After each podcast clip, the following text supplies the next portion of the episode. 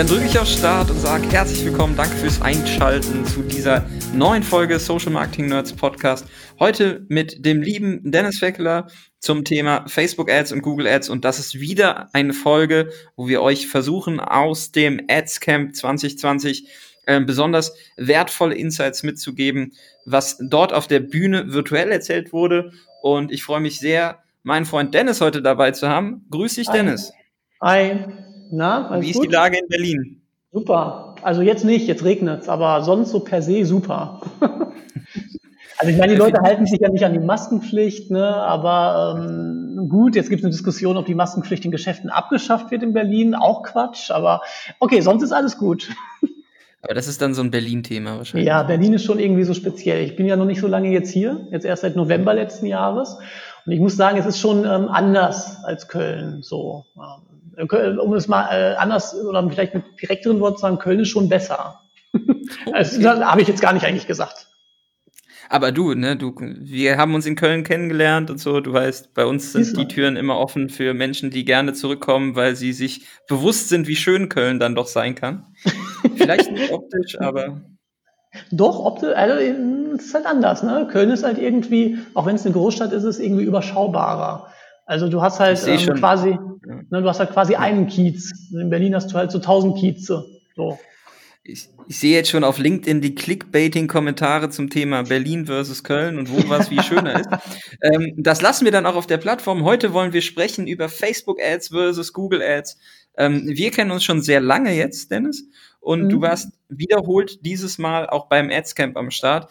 Ähm, zuallererst die Frage, wie hat's dir gefallen? Super. Also ich habe ja jetzt, ähm, beziehungsweise ihr wart ja jetzt, glaube ich, das, das dritte Mal, dass ich so bei einer Konferenz digital teilgenommen habe. Und ähm, ich muss echt sagen, ihr habt das halt extrem gut gemacht. Also ähm, es war halt super irgendwie durchorganisiert. Ich fand es halt super charmant, dass ihr so quasi diesen Wohnzimmercharakter noch hattet bei der Moderation und dass auch teilweise Speaker so vor Ort waren. Ähm, ich wurde ja auch gefragt äh, und wäre auch sehr gern vor Ort gewesen, habe nur dadurch, dass ich so Asthma belastet bin, auch so ein bisschen Angst gehabt, zu dem Zeitpunkt schon zu reisen. So, äh, aber äh, ansonsten wirklich ein Top-Format. Also ich finde halt ehrlich gesagt, ihr könntet das auch immer remote machen. Immer remote? Nee. Ja, ja, damit kann ich, kann ich einfacher teilnehmen. Gucken wir mal, wie es so aussieht. Genau, du warst dieses Jahr zum, zum dritten Mal da. Wir haben uns damals ähm, bei deinem vorherigen Job äh, kennengelernt. Du arbeitest jetzt bei Userlutions in Berlin. Habe ich das richtig in Erinnerung? Ja, ja, ja, genau. Also Userlutions, wir haben, ich sag mal vielleicht ein, zwei Sachen ganz kurz. Ähm, Userlutions selber ist eine Usability- und UX-Optimierungsagentur und das Spannende hier ist, und das ist auch der Grund, warum ich jetzt hier bin, ähm, wir haben halt nicht nur den, den, Beratungsteil, sondern wir haben halt auch ein eigenes Produkt. Das ist mir immer so ganz wichtig. Ich finde eigentlich, im, ich habe das ja relativ häufig in der Vergangenheit auch so gesagt, äh, schon mal irgendwie, auch wahrscheinlich zu dir schon häufiger. Ähm, ich finde eigentlich so Consulting meistens irgendwie schwierig, so, so reine Consulting-Geschichten, aber so, so ein eigenes Produkt dabei haben ist halt auch irgendwie super. Ne? Ihr habt ja auch halt ähm, nicht nur Consulting, ihr habt ja auch noch eigene Produkte, halt allein schon mit der Konferenz und solchen Sachen. Das gibt immer so, die Kundenberatung, finde ich, ist dann wesentlich so charmanter. Du, du kannst so auf Augenhöhe miteinander reden und äh, deswegen gefällt es mir halt auch. Und es ist halt ein sehr ähm, klein, jetzt mittlerweile auch nicht mehr, jetzt sind wir 35 schon. Also ich habe so irgendwie die Tendenz, wenn ich irgendwo anfange zu arbeiten, wachsen immer so die Firmen, auch mitarbeitertechnisch. Vielleicht liegt es an mir. es liegt, glaube ich, an deinem Growth-Mindset. Und wir haben uns damals in Köln äh, bei so einer Beratungsgeschichte tatsächlich auch kennengelernt, wo ich deinen ehemaligen Arbeitgeber Homelike äh, geholfen habe, von einer Zwei-Mann-Firma, ja. kleinen Bude-Idee irgendwie auch größer zu werden, bist dann dazugekommen. Und wir haben uns äh, die letzten Jahre immer wieder ausgetauscht und sind dann auch ins Gespräch gekommen, haben gesagt, ey Dennis, dieses Jahr zum Ads Camp, ähm, was können wir den Leuten noch bieten, was sie, was sie noch nicht kennen? Du hast am Englisch international, ähm, am englischsprachigen internationalen Tag gesprochen. Ähm, und wir haben uns mhm. auf ein Thema geeinigt, wo du gesagt hast, da bist du fein mit, weil wir diskutieren eh immer die ganze Zeit darüber. Ähm, und das ist das Thema, wie verheiratet mhm. man Google Ads und Facebook Ads? Welche Möglichkeiten gibt es da? Und das Thema ist ja mhm. schon super wichtig, weil das eine ist ein Pull-Kanal, das andere ist ein Push-Kanal. Es gibt da sehr viele Möglichkeiten, irgendwie ähm, die Kanäle miteinander zu verweben. Aber wieso ist es denn jetzt so wichtig, mhm. wenn ich Facebook Ads mache, ja, wir gehen mal von dem Push-Kanal aus, auf der anderen Seite auch den Pull-Kanal oder das, was im Pull-Kanal passiert, zu berücksichtigen. Ja, äh, das Witzige ist halt irgendwie dieses Thema, ich wollte das echt schon länger irgendwie ähm, erzählen, habe es nur nie mit jemandem besprochen, dass ich das mal mache und dann sind wir da durch Zufall draufgekommen, weil eigentlich so ähm, SEA und halt äh, Social Ads miteinander zu benutzen, ja, es liegt ja irgendwie auf der Hand, aber irgendwie auch nicht. Also meistens sind so zwei separate Kanäle, ne, die Leute ähm, nebeneinander laufen lassen. Und es gibt aber so viele Synergiemöglichkeiten auch einfach dazwischen. Ne? Ich habe ja auch mal ähm, bei euch was über Cross-Channel-Geschichten erzählt und so Remarketing-Themen. Und ähm, es liegt eigentlich total auf der Hand. Ne? Also du kannst ja, ich habe ich es in einem Vortrag auch gehabt, ähm, du kannst halt äh, also so gut auch einfach Suchanfragen beeinflussen, wenn du halt ähm, versuchst, bestimmte Queries irgendwie zu pushen ähm, oder irgendwelche Begriffe halt zu etablieren. Jetzt bei Homelike hatten wir zum Beispiel Löffel fertig als Begriff, äh, also so quasi Dining Ready, ähm, das Englische dabei. Und äh, also ich, ich verstehe es halt nicht, dass es nicht so viel relevanteres Thema irgendwie ist. Und wenn du das dann noch irgendwie komplett betrachtest, mhm. so, ich hatte ja auch schon mal irgendwie was erzählt bei einer anderen, bei einem anderen Vortrag über halt ähm, irgendwie Flywheel und Funnel, was ja ganz oft so Buzzwords sind, die Leuten nicht sagen und das hört sich nur irgendwie smart an.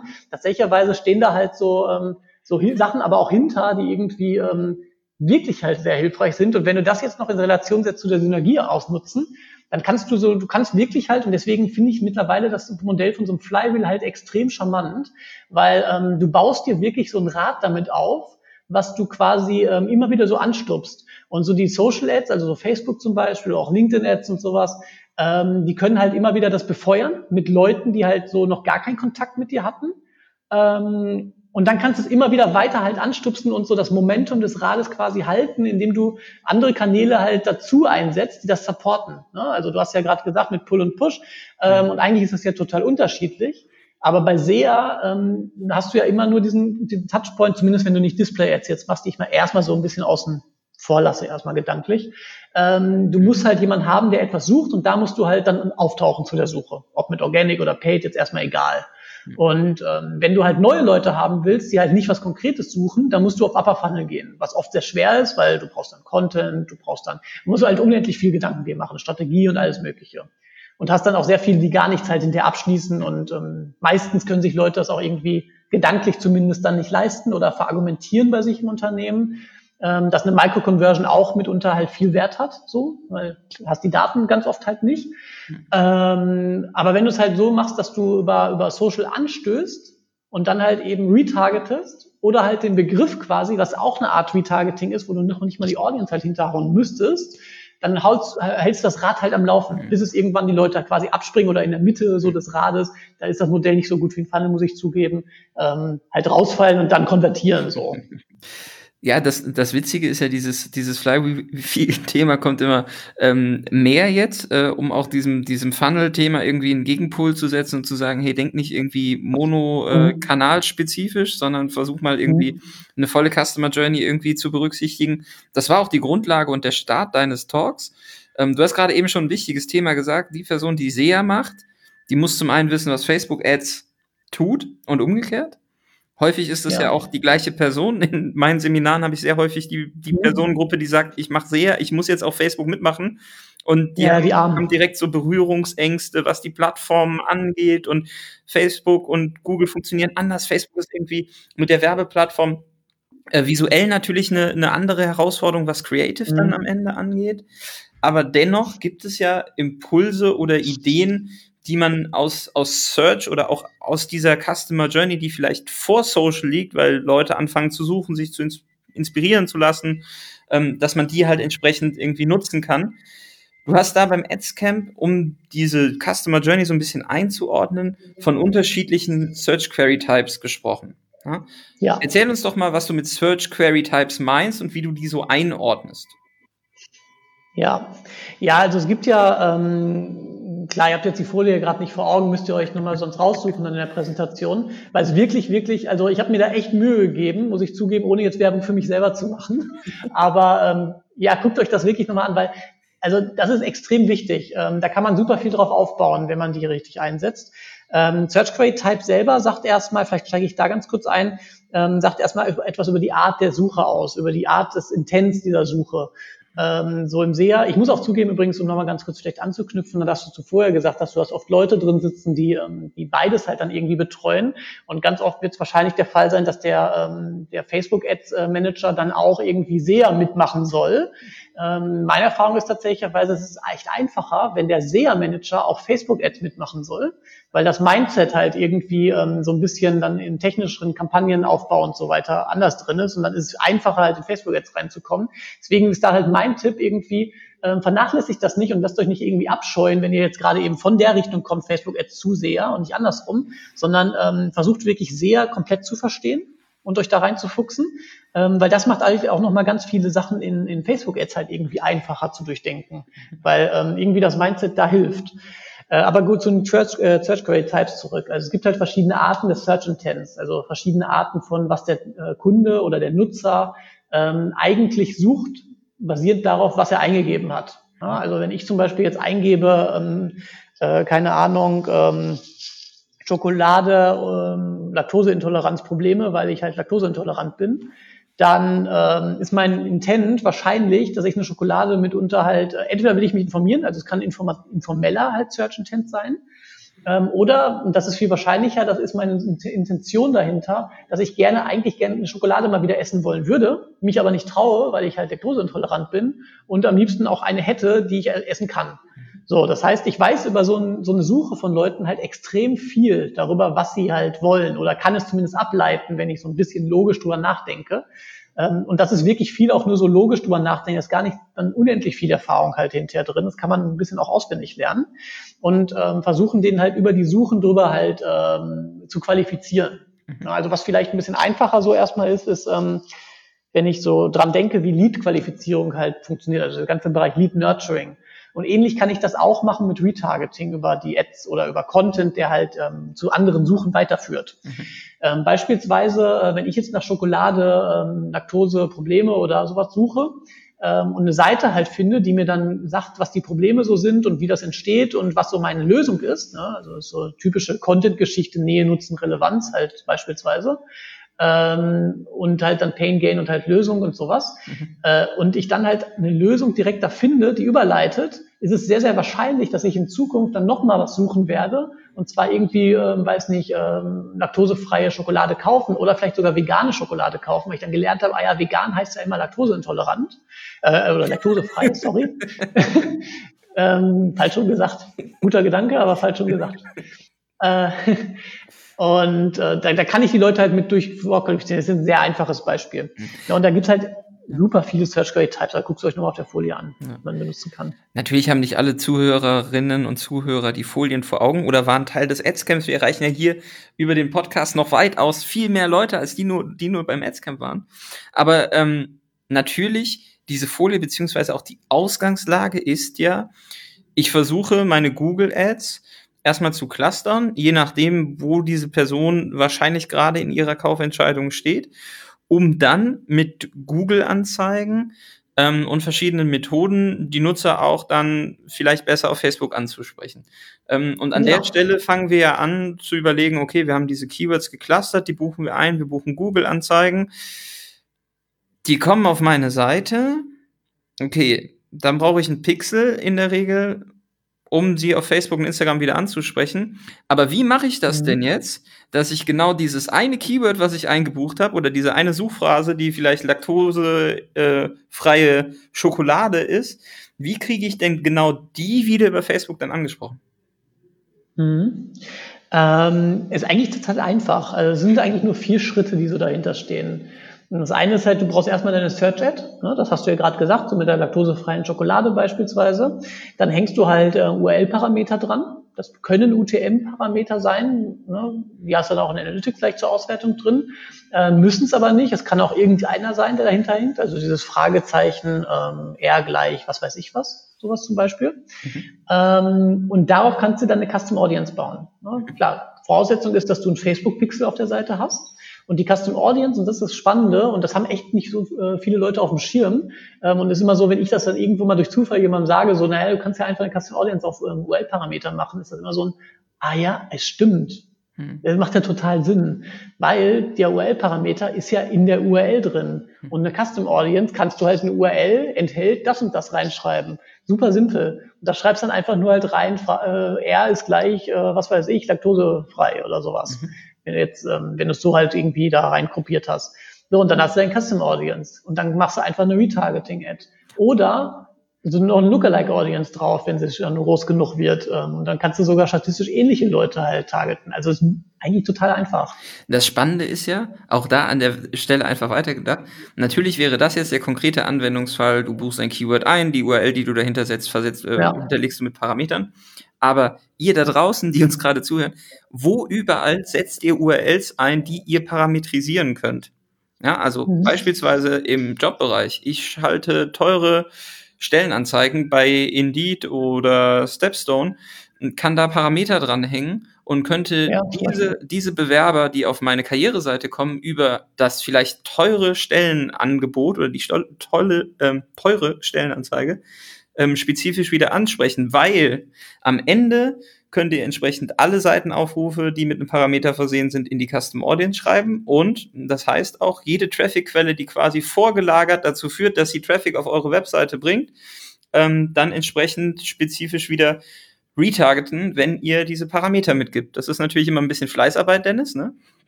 Ja. Aber kann man auch sicherlich auch schön automatisieren. Kann man auch automatisieren, genau. Also es kommt halt immer darauf an, wofür jetzt, aber man, ja, kannst automatisieren. Es gibt auch Workarounds, ähm, das über eine Sheets-Tabelle halt hochzuladen. Äh, zum Beispiel bei Jobpostings, wo du jetzt warst, ist ja immer ein, ist ja ganz oft immer ein Feed hinter, den du halt hochlädst. Mhm. Ähm, dann kannst du es über eine Google Sheets-Tabelle halt irgendwie anreichern mit so einem Apprehend als Formel halt dahinter. Und dann nimmst du die, ähm, die CSV, die da rauskommt, lässt du dann halt äh, importieren beim Jobding. Aber ist nicht so kompliziert eigentlich. Mhm. Das heißt aber auch, wenn ich jetzt mir nochmal diese ganzen Keywords überlege und sie mappe nach der jeweiligen Station in der Kaufentscheidung oder auch nach spezifischen mhm. Messages, kann ich ja auch das Retargeting über Facebook dann entsprechend anders adressieren, weil ich, wenn ich weiß, okay, die kommen über das Keyword laktosefreie äh, Schokolade vegan, kann man, ne, so, diese drei Dinge, dann wissen wir ja schon über den Pull-Kanal, welche Intention und welche Value Proposition möglicherweise, welches Alleinstellungsmerkmal ähm, von hoher mhm. Bedeutung ist. Und das könnte man ja in der Wiederansprache ähm, stark forcieren. Ja, genau. Also das ist auch die Grundidee, ne, dass du ähm, klar, also nur die Ads halt auf diese Custom Audience schalten und dann Retargeting sehr spezifisch zu machen, es ist halt das eine, dann hast du es irgendwie datentechnisch schön gelöst und kannst das schön nachverfolgen, aber du hast die Kunden ja halt gar nicht irgendwie ähm, individuell angesprochen. Und das ist halt der größte Vorteil daraus. Also du kannst das komplett weiterspinnen. Ne? Das ist ja genau, was ich meinte mit dem Momentum beim Flywheel halt. Ähm, wenn du jetzt ähm, eine Retargeting-Ad auf die, die Schokolade haust und dem halt das nächste quasi so mitgibst, was er irgendwie als Inhalt hätte, also irgendwie ein Upper Funnel Content mitunter auch nochmal zu, zu ähm, warum vegane Schokolade sogar äh, immer laktosefrei ist und deswegen für Laktoseintolerante ist halt viel einfacher, ist halt vegan Schokolade zu haben. Oder du könntest sogar noch mal viel weiter spinnen. Ähm, es ist ja tatsächlich ein Fakt, also zumindest in Berlin, es ist einfacher halt einfach vegan zu essen und zu bestellen, als sich ähm, bei jedem Restaurant durchzufragen, ist das laktoseintolerant? Die wissen das nicht. Mhm. Aber vegan wissen sie. Mhm. Und ähm, so ist es halt da auch. Du könntest, das, das kannst du halt den Leuten einfach zeigen. Und dann hast du wieder die nächste Suche. Weil dann fragen sich ja vielleicht, oh ja, vegan, vegan Schokolade ist immer laktosefrei, das heißt vegan Essen ist immer Laktose, ah ja, okay. Und ähm, vielleicht verkaufe ich gar keine Schokolade, habe aber diesen Content halt benutzt, sondern ich verkaufe vielleicht halt vegane, ähm, weiß nicht, äh, Pralinen, mhm. wo nur Schokolade drin ist. Und da kann ich sie halt darauf bringen. Und dann denken sie, ah, auch Pralinen, das ist natürlich geil. So, mhm. ne? Und dann, ah ja, Pralinen habe ich schon ewig nicht mehr gegessen, weil ich habe immer Bauchschmerzen. Ja, oder, und dann bestellen sie halt Pralinen. Ja, oder du machst halt irgendwie Rezepte oder ein Test oder ein Vergleich oder ja. baust halt irgendwie Testimonial-Content um das Produkt rum, was du dann irgendwie in einem Mid-Funnel dann vielleicht wieder oder weiter in einem Upper-Funnel irgendwie ähm, fährst. Ähm, das ist natürlich super spannend, aber wichtige Voraussetzung ist auf jeden Fall, dass man sich über die Search Intents Gedanken macht und die auch ja. ein bisschen strukturiert. Ähm, du hast da ähm, ein Best Practice gegeben, wonach du immer den Breakdown machst, nach informativen ja. Search Queries, nach äh, Navigations Search Queries, kommerziellen Search Queries mhm. und dann nach transaktionalen Search Queries. Ähm, und das wäre dann auch deine Empfehlung sicherlich, dich einmal durch die Keywords durchzuarbeiten und zu sagen, in welcher Stufe macht dieses Keyword Sinn und wie sollte dann das Retargeting ähm, im Idealfall aufbauen und was wäre ein, ein Content-Piece oder eine, eine Ad, ein Format, was in der Stufe dann auch in der Wiederansprache Sinn macht. Ne? Ja, ich habe ich hab noch zwei weitere halt dabei gehabt, und zwar Preis und ähm, Attribute. Ja. Ne? Und äh, das macht halt auch Sinn. Also die vier, die du genannt hast, sind so die quasi die ganz groben, die mhm. halt Sinn machen. Ähm, wenn du auf Preis und Attribut gehst, das ist ja mitunter auch spannend, kannst du mit äh, eine preissensible äh, Zielgruppe auch nochmal rausfiltern. Äh, wenn du zum Beispiel so Suchen hast, was ja oft passiert, irgendwie, wenn jemand sucht nach Sheep oder halt nach günstig oder sowas. Mhm. Ähm, das sagt halt relativ viel aus. Und das ist auch eine typische Suche, so irgendwie, oder beste, beste Fernseher 2020 Vergleich. Mhm. So. Ne? Und dann kommt meistens noch dazu, wenn die die ersten Vergleiche gesehen haben und sehen, ah, scheiße, so ein Fernseher kostet 2000 Euro, der halt richtig gut ist, äh, dann fangen sie an mit beste äh, Fernseher 2020 äh, unter 1000 oder so. Mhm. Und ähm, das gibt dir halt enorm viel nochmal mit Preis zu nehmen oder Attribute, wenn du Fahrräder verkaufst mit Rot, Gelb, Gangschaltungsarten und allem möglichen. Mhm. Also das ist auch nochmal ein bisschen branchenspezifisch. Mhm. Aber machen das Retargeting halt dann super, äh, super effizient, ne? Super, ja, vor allen Dingen total granular. Und wenn du jetzt noch dran denkst, dass du ja auch ähm, bei Facebook halt äh, Produktfeeds hochladen kannst und auch einzelne Produktgruppen quasi rausfiltern kannst und so, ähm, und dann halt retargetest auf ähm, was ganz Granulares mit den, nur den Produkten, die diese Attribute erfüllen, es ist egal. Also meine Erfahrung ist, das konvertiert halt wie Sau. Hm. Ja, du hast das in, äh, bei Homelike dann ja äh, sehr stark ähm, umgesetzt. Ich weiß jetzt nicht, inwiefern du das bei deinem jetzigen Arbeitgeber schon umsetzt, weil da ist dann ähm, die Bandbreite, die du aktuell abdecken musst, ein bisschen breiter, weil da bist du, glaube ich, ja, nicht auf, nur auf Paid, sondern generell das ganze Thema Wachstum und Growth und das hat ja sehr viele Komponenten. Ähm, mhm. Aus diesem ich mache das tatsächlich auch verschiedene Sachen gerade. Also ich habe, ich bin jetzt hier als Chief Growth Officer so aber äh, mein Aufgabengebiet aktuell so ist erstmal Skalierbarkeit herstellen. Mhm. Ähm, und äh, ich habe relativ viele COO und CMO-Themen gerade. Okay. Also ähm, genau, ich mache halt mehr, mehr als vorher. Um da aber noch mal reinzusteigen, weil ne, jetzt ist ja jetzt diskutieren wir. Jemand, der zuhört, denkt sich so, verdammt, fuck, das ist smart irgendwie, ich setze es noch gar nicht ein, ich muss mich irgendwie ähm, mhm. Ich muss mir das vornehmen und wir wissen ja, alles, was wir innerhalb von 72 Stunden gehört haben und nicht angewendet haben, verschwindet wieder im Nirvana. Mhm. Deswegen lass uns mal äh, Action Points definieren, wie man. Äh, Action Points ist auch so ein neuer, neumodischer Buzzword-Kram, ne? ähm, Handlungsempfehlungen äh, geben, die du auch auf dem Adscamp gegeben hast, ähm, nämlich Basis ähm, deiner Arbeit und Bauen des Prozesses bei äh, The Home Like. Ähm, wie man denn dann dieses schöne Beispiel, was du eben mit Löffel fertig gemeint hast, ich meine, das ist kein Begriff, den irgendjemand äh, in irgendeiner Weise sucht, den irgendeiner bucht, das ist ja auch wichtig, ne? also das ist ein Keyword. Ähm, ich sehe die Facebook-Ad oder ich sehe vielleicht über eine Out-of-Home-Werbung oder sonst irgendwas den Begriff Löffel fertig, fange an, das irgendwo in die mhm. Suche einzugeben und sehe, ah, okay, da ist die Google-Anzeige. Der Otto-Normalnutzer weiß noch nicht mal, dass es eine Anzeige ist, klickt drauf und kommt halt dahin, wo er hin möchte. Wie schaffe ich es denn, überhaupt in diesen Stand zu kommen oder den Prozess zu bauen, Suchintentionen so zu beeinflussen, dass es irgendwie ein sauberes, eine saubere, einen sauberen Standard dann hat am Ende? Hm.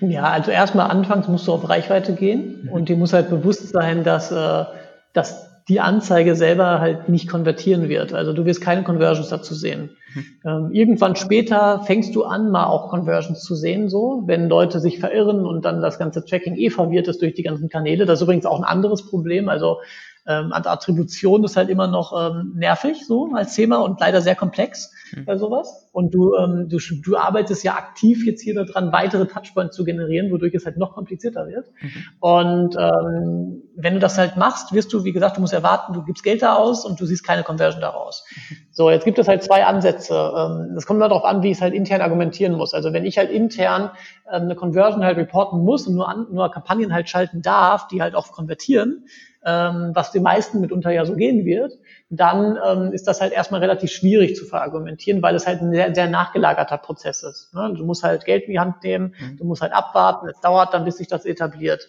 So, ähm, was man aber machen kann, ist, man kann halt das Ziel anders definieren. Da muss man halt in der Argumentation dahin, dass das Ziel hier von ich ist, äh, eine Conversion zu generieren, sondern erstmal eine Impression und dann später halt das Ziel ist, dass ähm, die Positionen dieses Keywords halt äh, gesucht werden und dass es ein Suchvolumen auf dem Keyword gibt. Und das kann man wieder auswerten. Und wenn das Keyword halt löffelfertig zum Beispiel vorher gar nicht gesucht wurde und man es dann anfängt auszuwerten und es halt anfängt, Suchvolumen so zu bekommen, ähm, dann ist das ein relativ guter Erfolgsindikator. Jetzt ist natürlich das Ding, es ist ein Indikator, ein Trend. Es ist wieder nicht halt 100% aussagekräftig und leider schwammig, was mitunter manchen Managern nicht gefällt, logischerweise, weil sie halt es nicht messen können, richtig. Ähm, und da ist das Ding, ja, das ist auch nicht ein gutes Argument. Man kann es gut 100% messen. Na, 100 nicht, 90% messen. Ähm, der Aufwand, um das zu tun, ist aber halt immens. Da musst du ein Data Warehouse aufbauen, du musst dir halt mit einem ähm, Data Scientist, einem Data Engineer halt überlegen, wie die Data Pipeline aufgebaut ist, dann die ganzen ähm, Parameter anreichern, nicht nur URL-Parameter nutzen, weil die halt auch ja über die äh, Shim-URLs bei Facebook halt gecuttet werden mitunter, äh, In-App-Browser nicht tracken und so weiter, bla bla bla bla bla. Auf jeden Fall kannst du es lösen, und bei mir hat so ein Argument früher zumindest schon mal auch funktioniert, naja, wir können es jetzt auch halt 100% messbar machen ähm, und erstmal das ganze Geld ausgeben und dann hinterher probieren wir es aus und dann klappt es gar nicht mit der Kampagne, das Keyword zu pushen. Und dann haben wir halt alles umsonst gemacht. Oder wir probieren es einfach erstmal aus und nehmen halt so Micro-Indikatoren quasi, also ähnlich wie Micro-Conversions, die uns so ungefähr ahnen lassen, dass das halt einen Effekt hat. Mhm. Machen damit ein Proof of Concept. Und wenn es dann halt ähm, so aussieht, als wenn es funktioniert, dann bauen wir halt hinterher die äh, komplexe Lösung dahinter, um es 100% auswertbar zu machen. Mhm. So ein ganz gutes Vorgehen eigentlich. Und meine Meinung tatsächlicherweise ist auch nochmal dazu, wenn etwas äh, äh, gar nicht funktioniert, dann dürften sich auch die Gesamtzahlen nicht ändern. Wenn ich aber sowas mache und halt insgesamt so in dem Bereich es hochgeht und halt mehr reinkommt und ich wachse, dann muss das was auch damit zu tun haben. Und solange ich nicht diese Komplexität auf mich nehmen will mit einem Data Warehouse und 100% Auswertung und nicht nur über Facebook Attribution oder Google Analytics Zeugs reingehen möchte, dann muss ich halt leider mit diesen erstmal Indikatoren leben und die nehmen. Okay. Vielen, vielen Dank für diese ganzen Infos, Dennis, an dieser Stelle schon mal. Du hast auf dem Adscamp ähm, noch ein paar Hacks und ein paar Do's und Don'ts verraten. Hast du denn irgendeinen Hack, den du jetzt spontan mit uns teilen möchtest? Oder sollen die Leute zum nächsten Adscamp kommen und du bist wieder am Start? Na, eigentlich, dann würde ich ja eigentlich sagen, nee, ich teile jetzt gar nichts. Kommt und ich gebe euch nächstes Mal richtig geile Sachen mit, wenn ihr meinen Vortrag seht. Aber ich teile trotzdem eine Sache, weil ich es wirklich super gerne halt überall einbringe. Es ist für mich so mindblowing. Lookalike Stacking und Interest Overlays. Ähm, genau, hört euch das einfach im nächsten Vortrag von mir an. super gut, kann man super drauf äh, skalieren. okay. Ähm, an dieser Stelle, ähm, wenn man zu dem Thema Lookalike Stacking und Overlapping äh, mit dir sprechen möchte, wie erreicht man dich denn? Ähm, tatsächlicherweise schreibt mir einfach bei Facebook oder sucht mich bei LinkedIn raus und schreibt mir da. Das sind so die beiden Kanäle, bei denen ich am aktivsten bin eigentlich. Zumindest halt beim Beantworten. Ich poste halt nicht oft, weil ich da richtig schlecht drin bin. Ist auch äh, doof, äh, jemand zu sagen, der sich eigentlich im Bereich Social halt aufhält, so. Ähm, aber ich bin wirklich schlecht drin im Posten, aber ich bin so sehr aktiv im Reden mit Leuten. Pass auf, aber dann, dann lass uns doch mal äh, was ausprobieren. Wir beide mhm. machen, nachdem diese Folge dann online gekommen ist, mhm. sammeln wir die Fragen und das Feedback und auch vielleicht die Anregung, diesen Hack äh, oder diese Hacks zu teilen. Da gibt's ja bestimmt den einen oder anderen Neugierigen, der das wissen möchte. Und dann machen wir beide mal was, was, was ich tatsächlich letzte Woche zum ersten Mal gemacht habe, was du wahrscheinlich noch nie gemacht hast. Wir gehen mal bei Instagram zusammen live. So eine halbe Stunde. Nice. Das machen wir. Dann machen wir ein Ask Me Anything zu, zum Thema äh, Facebook Ads versus Google Ads. Und wir mhm. äh, machen, probieren uns mal in einem Live-Thema aus. Spannend. Ja? Doppelt spannend. Also ich muss sagen, meine Freundin wird jetzt lachen. Die ist ja hier äh, also Leitung Social Media bei Peter. Mhm. Und die macht sowas den ganzen Tag, aber äh, ich bin da überhaupt nicht drin. Okay, also alle, die zuhören, diese Folge geht in der Regel an einem Montag live. Am Freitag darauf werden Dennis und ich auf dem Social Marketing Nerds Instagram-Account live gehen. Und den findet ihr auf jeden Fall, diesen Account, wenn ihr danach sucht. Und äh, werden euch alle Fragen rund um dieses Thema beantworten, die ihr euch jetzt gestellt habt. Und vielleicht fällt da noch der ein oder andere Hack ähm, für euch ab. An dieser Stelle vielen, vielen, vielen, vielen Dank, Dennis. Es wird dringend Zeit, dass wir uns mal wieder in Real Life sehen ähm, und ja. ich nach Berlin komme oder du nach Köln kommst. Es war ja. mir eine große Freude, Gerne. mit dir zu sprechen. Ja, ich fand es auch super. Danke, dass ich mal wieder da sein durfte und ich finde es immer schön, sowas mit dir zu machen. Ja, also das machen wir häufiger. Wie gesagt, das nächste Projekt ist dann erstmal kurzfristig Instagram Live. Kriegen wir hin. Alles klar. Cool. Viele Grüße nach Berlin. Danke fürs Supporten. Ähm, vielen Dank fürs Einschalten bei dieser Folge Facebook Ads versus Google Ads. Wenn euch die Folge gefallen hat, alle relevanten Plattformen leben von Bewertungen, von echten Bewertungen. Wir freuen uns über jede einzelne und auch gerne über Feedback und Anregungen zu Themen oder Dingen, die ihr schon immer mal wissen wolltet. In diesem Sinne, danke fürs Einschalten. Viele Grüße von den Nerds aus Köln. Bis bald. Ciao.